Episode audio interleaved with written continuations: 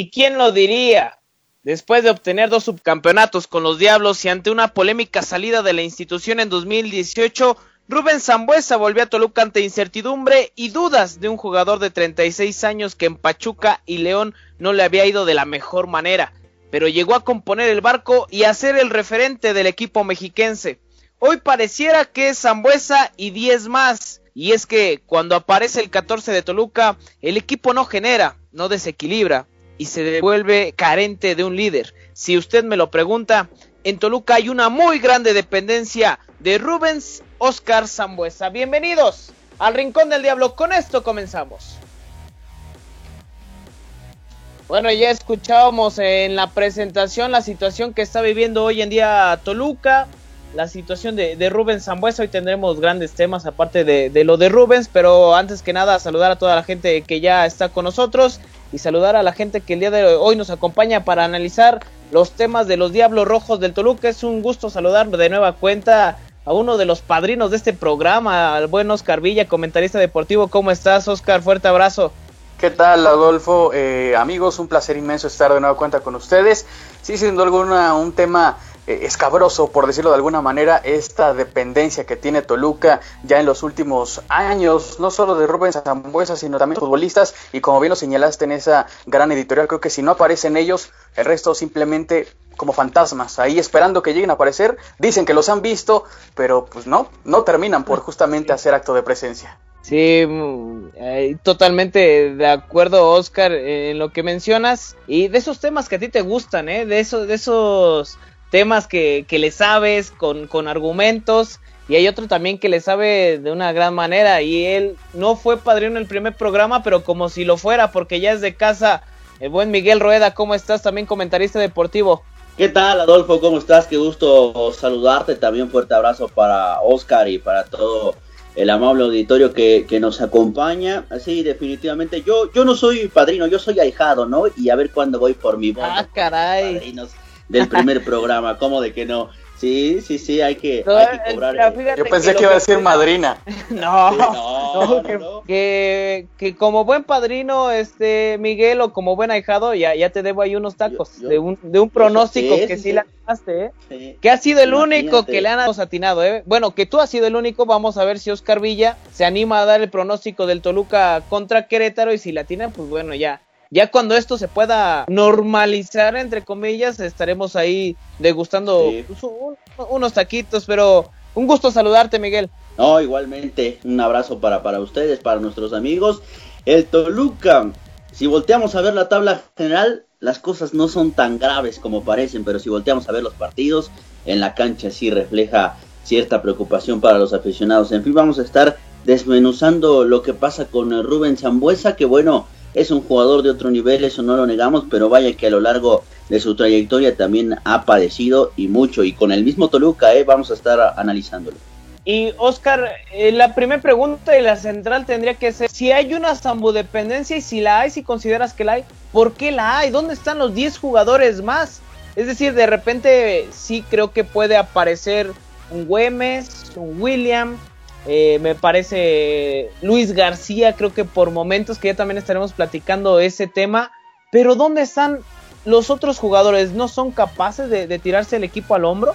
Mira, esa es la pregunta justamente del millón de dólares eh, que sin duda alguna se podría estar haciendo todo el aficionado al Deportivo Toluca en los últimos partidos. Si nos vamos a la frialdad de los números, realmente no, los números no dicen que eh, sea tan eh, indispensable Rubén Zambuesa. El gol lo termina marcando contra el conjunto de Atlas, eh, termina siendo 2 a 1 el resultado en favor del conjunto Escarlata y ese gol pudo haber sido justamente el de la diferencia a favor del conjunto del conjunto de Toluca y las asistencias fueron contra Tigres y contra Guadalajara. A Tigres se le gana 3 a 2, si queremos verlo rápidamente así, dio la asistencia para el gol del Gane. Y después contra Guadalajara dio la asistencia para el gol justamente del Gane también en ese partido y son nueve puntos fundamentales para que, como bien lo mencionaba Miguel, Toluca hoy esté en los primeros lugares de la tabla general, aspirando a clasificar de manera directa a la liguilla por el título. Insisto, a lo mejor la primera parte de los números nos dicen tampoco es tan indispensable, la segunda ya un, en un análisis más profundo es, ¿realmente ese ha sido factor importante para que Toluca sume puntos destacados en los partidos que se llevan? Pero si analizamos, como también lo mencionaba Miguel hace rato, el desempeño, eh, lo que se hace en los 90 minutos, e incluso tú también fuiste puntual en la editorial al comienzo de este programa, si no aparece él, realmente no se hace nada en el conjunto escarlata. Él es el primer pase de salida, él es el primer punto del armado del ataque del conjunto escarlata y si realmente él no empieza a hacer eso, los demás no lo van a hacer. Mencionabas algunos futbolistas como Güemes, que entre comillas él tendría que ser por la posición que ubica como uno de los contenciones,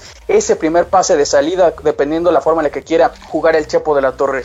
Si quiere jugar con un solamente contención y lo puede utilizar a él, bueno, podría ser el pase entre el portero y Güemes o los mismos centrales. Portero, centrales y Güemes para empezar a distribuir el balón. Después, insisto, cuando se viene mucho hacia la parte baja Rubén Zambuesa, empieza a descuidar donde tendría que estar él de la mitad para adelante, donde clave en el armado del conjunto mexiquense y entonces se pierden porque los otros no tienen la manera de suplir. Todavía falta mucho en este campeonato, falta que esté Plata, falta que esté López, que entre comillas tendrían que ser esos socios que se le han buscado que puedan ayudar a que Rubén Zambuesa esté todavía más libre, pero al momento con las bajas y con todo lo que nos presenta el fútbol en periodo de contingencia, sin duda alguna, hasta el momento ha sido parte fundamental y necesita que lo apoyen los demás porque no terminan por aparecer y se aparecen es algunos minutos y después, insisto, como fantasmas, nadie los vuelve a encontrar en el, en el terreno de juego.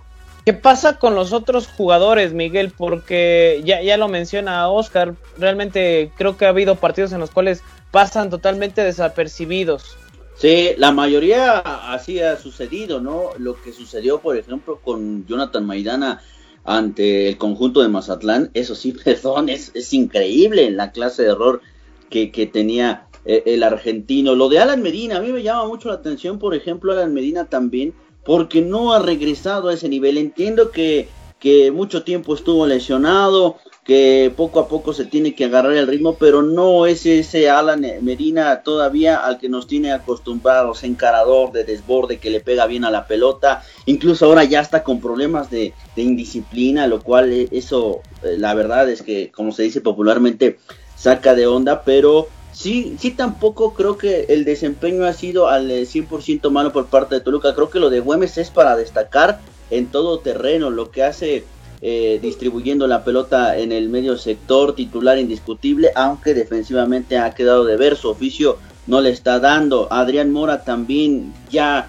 nos cansamos de decir que no ha regresado al nivel que tenía antes de, irse parcialmente a Tigres. Y lo de eh, tiene un gol solamente en este campeonato, pero le ha bastado para saber que su calidad es bastante porque te puede filtrar la pelota y liquidar el partido. Porque en un tiro libre toma la pelota también y a pesar de que no habría corrido un kilómetro en el partido, dispara y la puede anotar. Esa es la clase de jugador de Rubén Zambuesa y ojo, creo que ahora ya estamos viendo a un jugador que poco a poco se empieza a calmar en cuanto a indisciplina, en cuanto a manotear, en cuanto a reclamar al árbitro. Ahora solamente tiene en siete partidos tres tarjetas amarillas, lo cual es muchísima ganancia para para el argentino, pero sí creo que tampoco no es que esté tan solo. Está el Dedos López, que también me parece ha hecho un extraordinario eh, torneo por lo que vamos, destellos de Triverio, destellos de, Michael eh, el Piña Estrada, pero ojo con lo de Zambuesa, todos los equipos tienen un jugador en particular que, que marca la diferencia, eso es lo que yo, yo llamaría marcar la diferencia, más no ser ese indispensable eh, eh, jugador. En el caso de Toluca es por la baja calidad y rendimiento de los demás, pero también, ojo, Sambu no es el mago y no es, tiene la varita mágica para hacer brillar solo a este Toluca. ¿Crees, Miguel, que no hay una Sambu dependencia en este momento? Parece que con Hernán Cristante se vio una, una situación similar. Bueno, en el caso de Hernán Cristante, ¿por qué llega a la final ese Toluca? Porque tenía un Leo López en el medio campo que era también espectacular el volumen que, hacía como volante mixto, porque tenía a, Luis Quiñones que también marcaba diferencia, eh, el mismo Cristian Borja, o sea, tenía los elementos fundamentales para hacer el pozole, tenía el garbanzo, tenía también el maíz, tenía el chile, en fin, todos los ingredientes para que el pozole rojo llegara a la final Eso hay. O sea, ya nada más Cristán hizo la receta que ya venía en internet, digámoslo así. No, tiene su mérito, claro que tiene su mérito también el cocinero, pero si nos damos cuenta es que sí hay piezas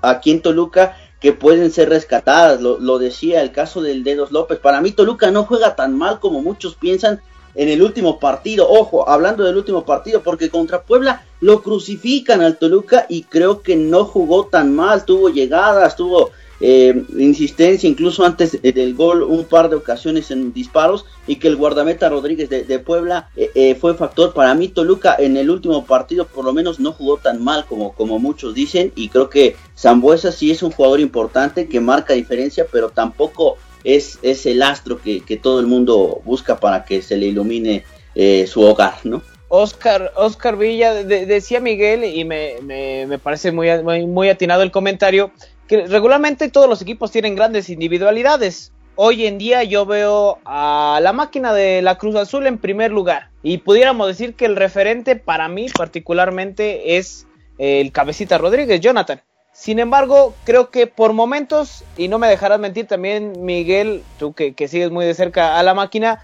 aparece Romo, que me parece de los tipos que han tenido una gran participación, el mismo Chuy Corona cuando ha sido exigido, eh, Elías Hernández, que por momentos, a pesar de que, de que no ha tenido eh, los destellos de otros torneos, también aparece. Pero realmente es válido que se tenga una zambudependencia, Oscar Villas, en este caso que tú lo consideras así. Sí es válido, porque a final de cuentas, insisto, sí están apareciendo otros futbolistas, tal es el caso, por ejemplo, de Pedro Alexis Canelo, y por eso en este momento es el goleador más importante que tiene el conjunto de Toluca. Sin embargo, sí se nota la ausencia cuando no está Canelo, porque además de ser ese hombre, a pesar de no ser el 9 clavado, eh, es un tipo que tiene garra, que de pronto está mostrando otras cosas que en los años anteriores quizá no se le había visto tan claro con el conjunto eh, Escarlata. Pero bueno, sí, ya lo mencionaba Miguel, lo del Dedos López, ya van tres futbolistas. Y si lo comparas con lo que dijiste, por ejemplo, con la máquina cementera de la Cruz Azul, pues ahí mencionaron por lo menos a cinco, que esos cinco son prácticamente mayoría y mitad de equipo y cuando aparecen 5 o 6,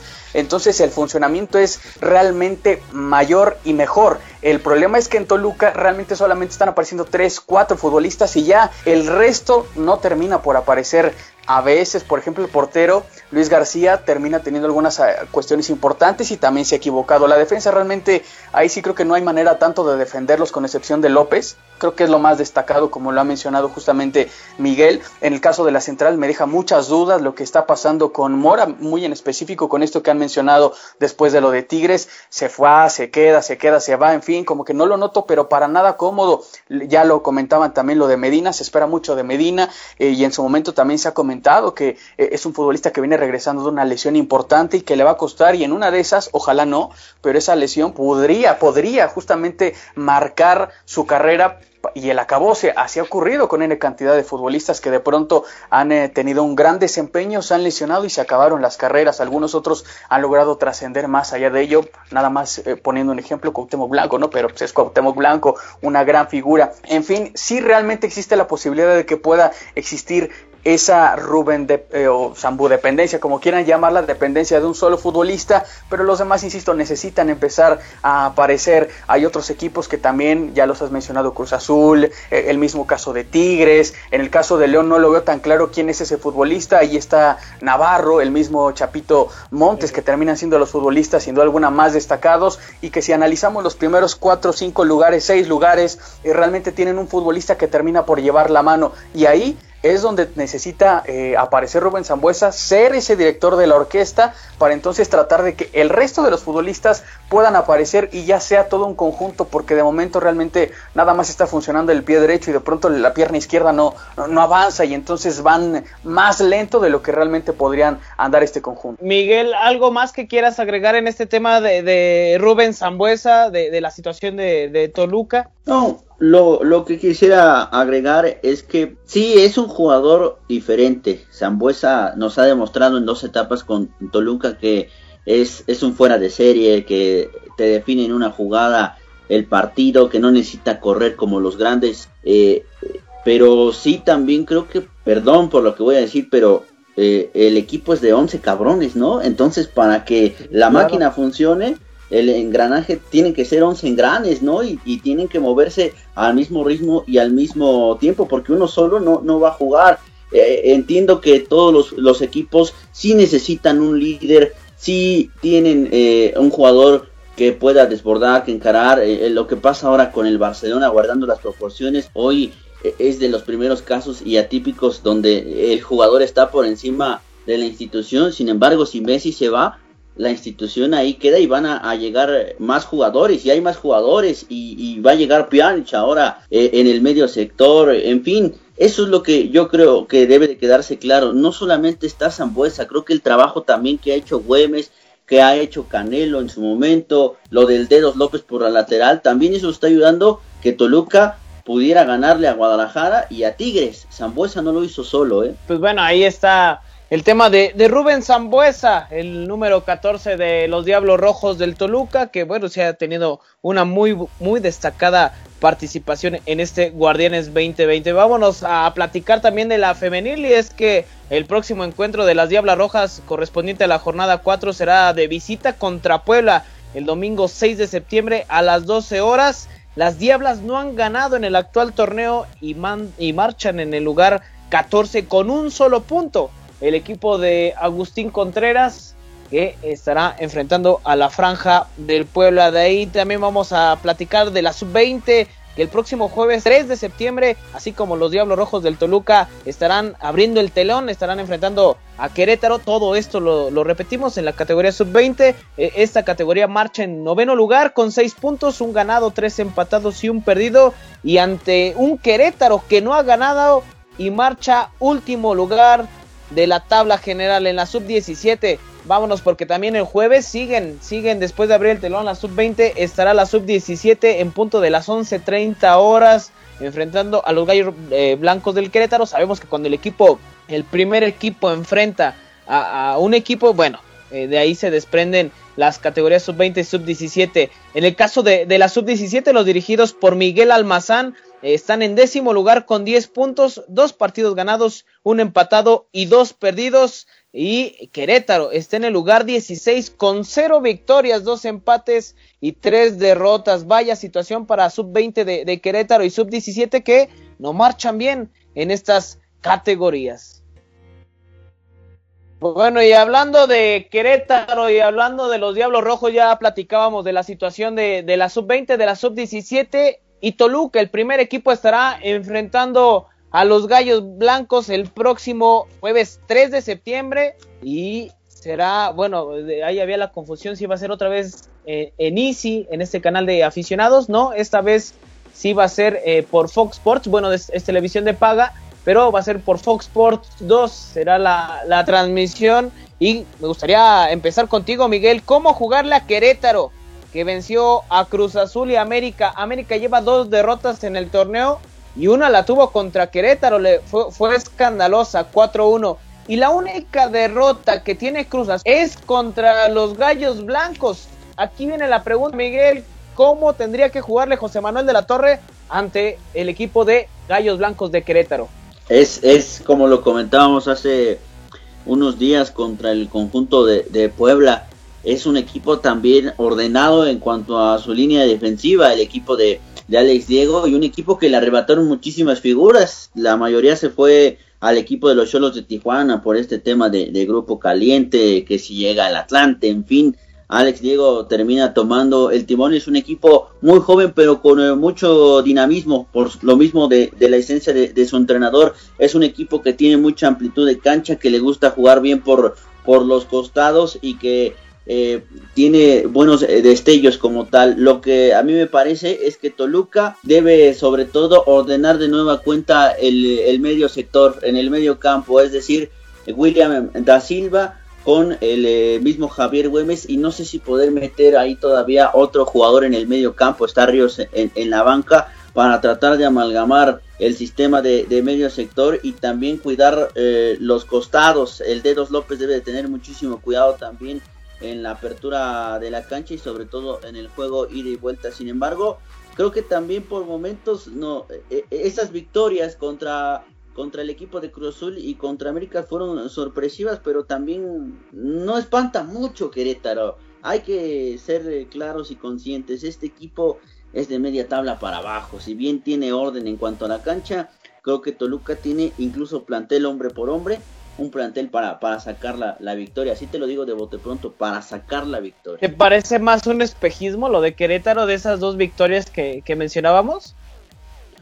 No un espejismo como tal, pero sí creo que aunado a que Cruz Azul no salió tan certero, tan fino, porque en el segundo tiempo si vemos el partido de nueva cuenta, Cruz Azul estuvo apedreando el rancho a Querétaro y tiene en el arquero Gil Alcalá a una de sus principales figuras, si no es que la mejor, ¿eh? es un gran arquero Gil Alcalá, eh, que ya viene de procesos anteriores, por cierto, hay un eh, arquero también conocido de, la, Universidad Autónoma del Estado de México, Bravo, es el portero suplente, pero bueno, en el caso de, Alcalá me parece a mí un extraordinario portero y que también ha sido, ha sido factor cuando tiene seguridad en la portería, puedes hacer muchas cosas. Creo que ahí, ahí es donde está el pan también en, en la portería, no un espejismo como tal, pero sí creo que Toluca le, le puede ganar sin, sin mayor problemas, siempre y cuando esté ordenado y también concentrado. Oscar, ¿por dónde pasa la clave para, para este encuentro de, Toluca contra Querétaro? Mira, realmente es como bien chistoso este conjunto de Querétaro porque todos hablan de esas dos victorias que tuvieron contra Cruz Azul y contra América, pero empató con Mazatlán y perdió los últimos dos partidos contra Atlas y Santos Laguna, que son de los equipos, digamos, peorcitos que nos ha presentado el Guardianes 2020. Entonces realmente eh, respondiendo un poquito a lo que le preguntabas hace un momento a Miguel, si es como un espejismo, yo sí lo veo como un espejismo, realmente sí ha presentado cosas importantes, pero tampoco es para tanto lo de Querétaro, ¿eh? yo creo que sí Toluca tendría que llevarse este partido, no sé si fácil, pero sí con... Eh, con una margen, digamos, importante, tanto del desarrollo futbolístico, incluso hasta en el resultado. ¿Dónde va la clave justamente para este partido? Yo, creo que lo prácticamente lo he venido diciendo varias veces que me han preguntado respecto a las claves para que Toluca gane sus partidos, que la defensa, muy en específico los centrales, no se pierdan y estén atentos a lo que pase en su área. De pronto también otra de las claves es lo de los recorridos de López, el dedos. Termina subiendo mucho, baja y de pronto como ve mal ubicados a sus compañeros, muy en específico a Mora, que me parece que es el, central por derecha, termina haciendo recorridos muy al centro y en el último partido tuvieron, llegaron dos goles, seguridad en la defensa, costado de la banda, el costado de la derecha que insisto en esas subidas y bajadas constantes se termina por mal ubicar y abre muchos espacios para el ataque del otro rival y que en el caso de los delanteros puedan ser certeros. No, no, le, no les parece hoy en día la clave no pasa por la portería. Se los pregunto y, ahorita voy a ir con, con, ese tema por la situación que se manejó en redes sociales después de, del enfrentamiento que tiene Toluca contra Puebla. Pero yo, yo creo que la clave, coincido con ustedes, es un equipo bastante ordenado. Yo no creo que sea un espejismo como tal. Sin embargo, creo que es es un, es un equipo irregular, ¿no? Creo que, que lo ha sido como gran parte de, de la mayoría de los equipos en, el fútbol mexicano. El fin de semana pierde contra Santos, pero tuvo una, por lo menos dos oportunidades claras para empatar, incluso ganarle el, el partido al equipo lagunero. Y ahora sí, la clave. La clave no viene en la portería porque en redes sociales preguntaban y decían que si había sido un error haber dejado ir a Alfredo Talavera después de todo lo que se, que se manejó de, la situación que si era yerno de Jaime León, que si había llegado con Jaime León, que si era volver a reunir a Alfredo Talavera, al Chepo de la Torre, a, ya, mencionábamos a Jaime León, Francisco Suinaga. Fue un error Oscar Villa dejar a Alfredo Talavera porque hoy en día sabemos Alfredo Talavera creo que está dentro de los tres mejores porteros que están haciendo bien el trabajo en el Guardianes 2020 es el mejor para empezar, no hay que decirlo ah, con todas sus palabras. no, la verdad es que sí, como bien lo señalas, es uno de los mejores porteros, al menos por las actuaciones que ha tenido. Sus actuaciones han influido en los resultados que puede obtener el conjunto universitario. Yo creo que es muy parecido, ya lo ah, ponía el contraste y el análisis, la analogía Miguel con el Barcelona.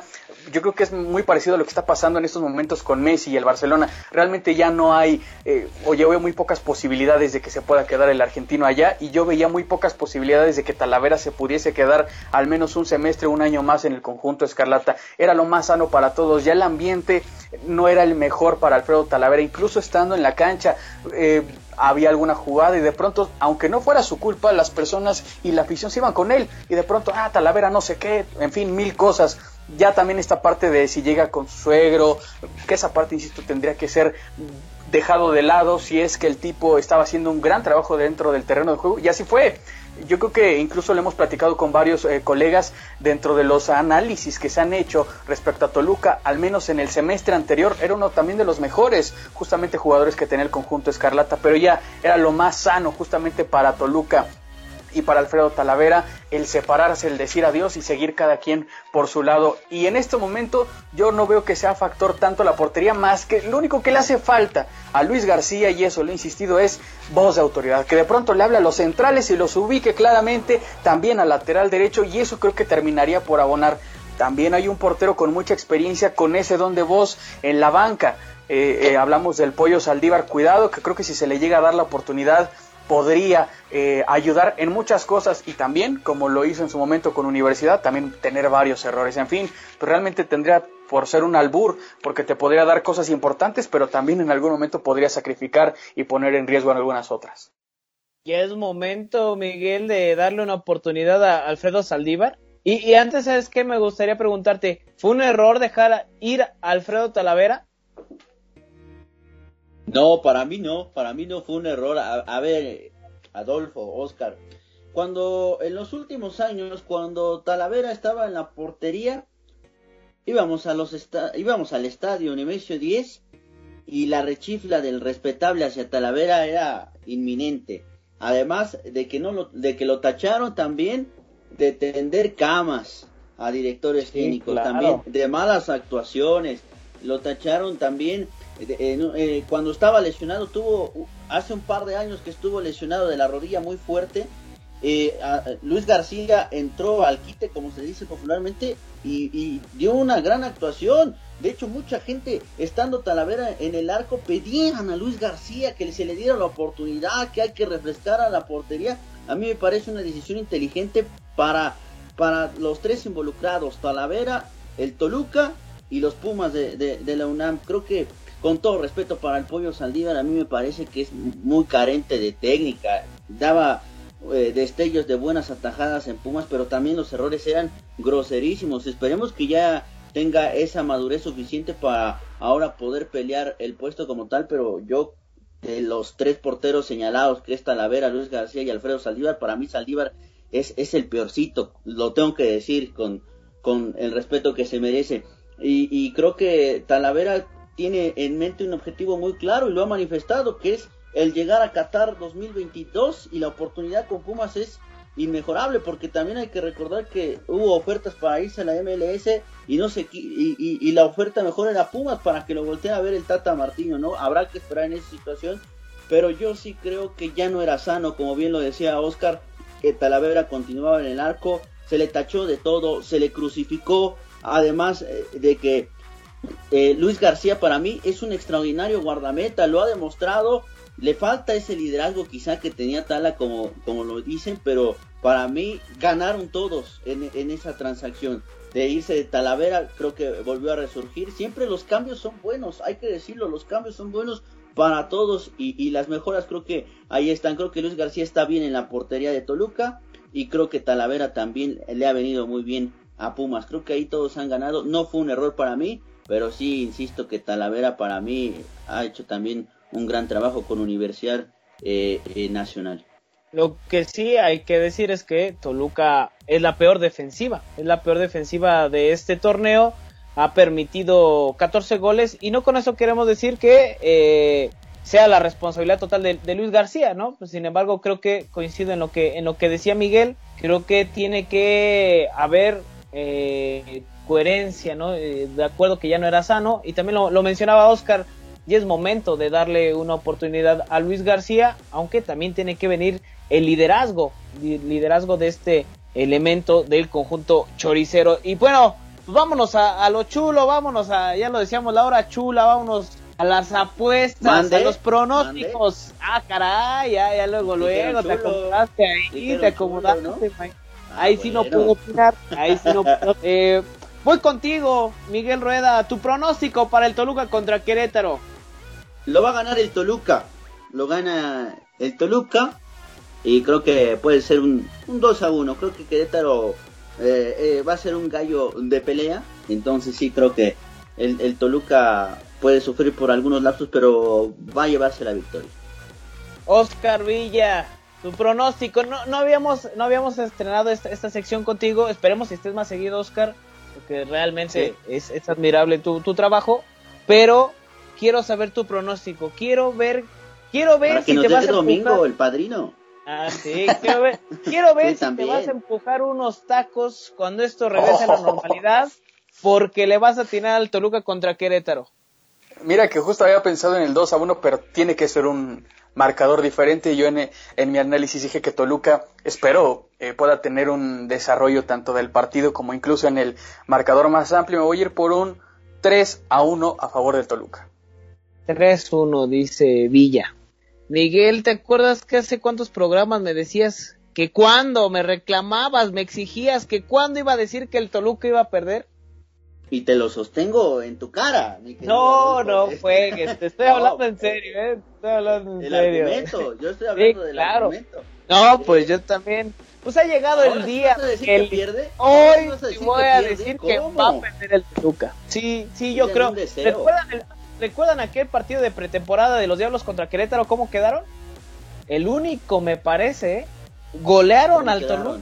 Los de pretemporada no cuentan, solo sirven para, para ver los errores, pero en el resultado es lo de menos en esos partidos. Eso dicen los técnicos, ¿eh?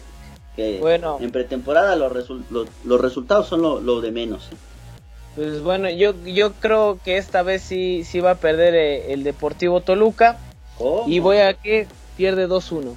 Empezamos con todo septiembre, sí, ¿eh? No nos deja de sorprender este 2020 y no es el apocalipsis, Miguel, porque dije que perdí el Toluca, pero bueno, voy en contra de mis intereses. Pero bueno, ahí está ya el pronóstico, eh, el análisis de, Toluca. Me parece que va a ser un partido de goles. No sé si coincidas en eso, Oscar Villa.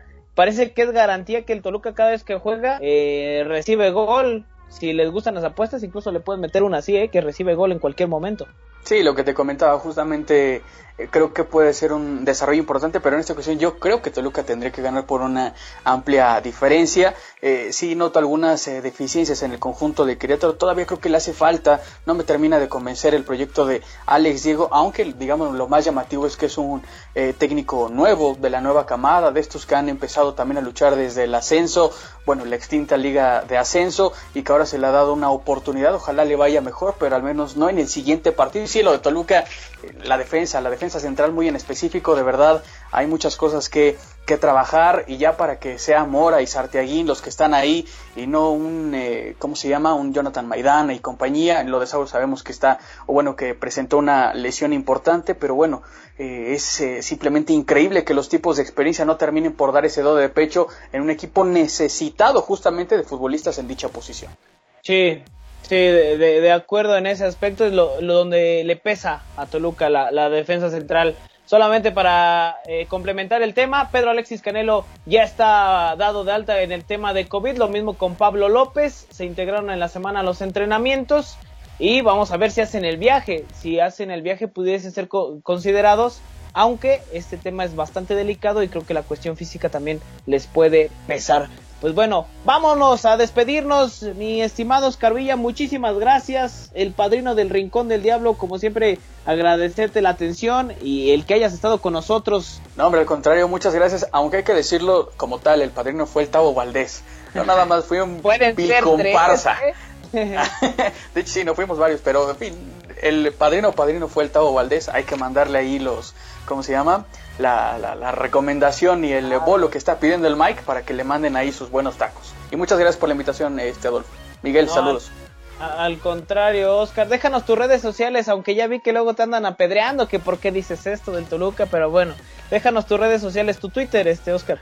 Así es, ahí nos pueden pues, golpear si quieren tantito a través de arroba Oscar-Villa-Ahí los este, esperamos. Perfecto, muchísimas gracias Oscar. Miguel, otro padrino de, cada ocho días, a ver qué te discutes un día de estos, porque bueno, ya es más que necesario, mi estimado Mike. No, al contrario, muchísimas gracias Adolfo por, por la invitación, eh, como siempre un placer estar contigo, con, con Oscar Villa, que vaya que su análisis siempre, nunca deja de sorprendernos con, con los grandes análisis que hace del balompié y yo, yo voy a ir a reclamarle a los 1500 padrinos que hay de este podcast porque no solamente es el bolo, son como 200 domingos que también me deben, padrino.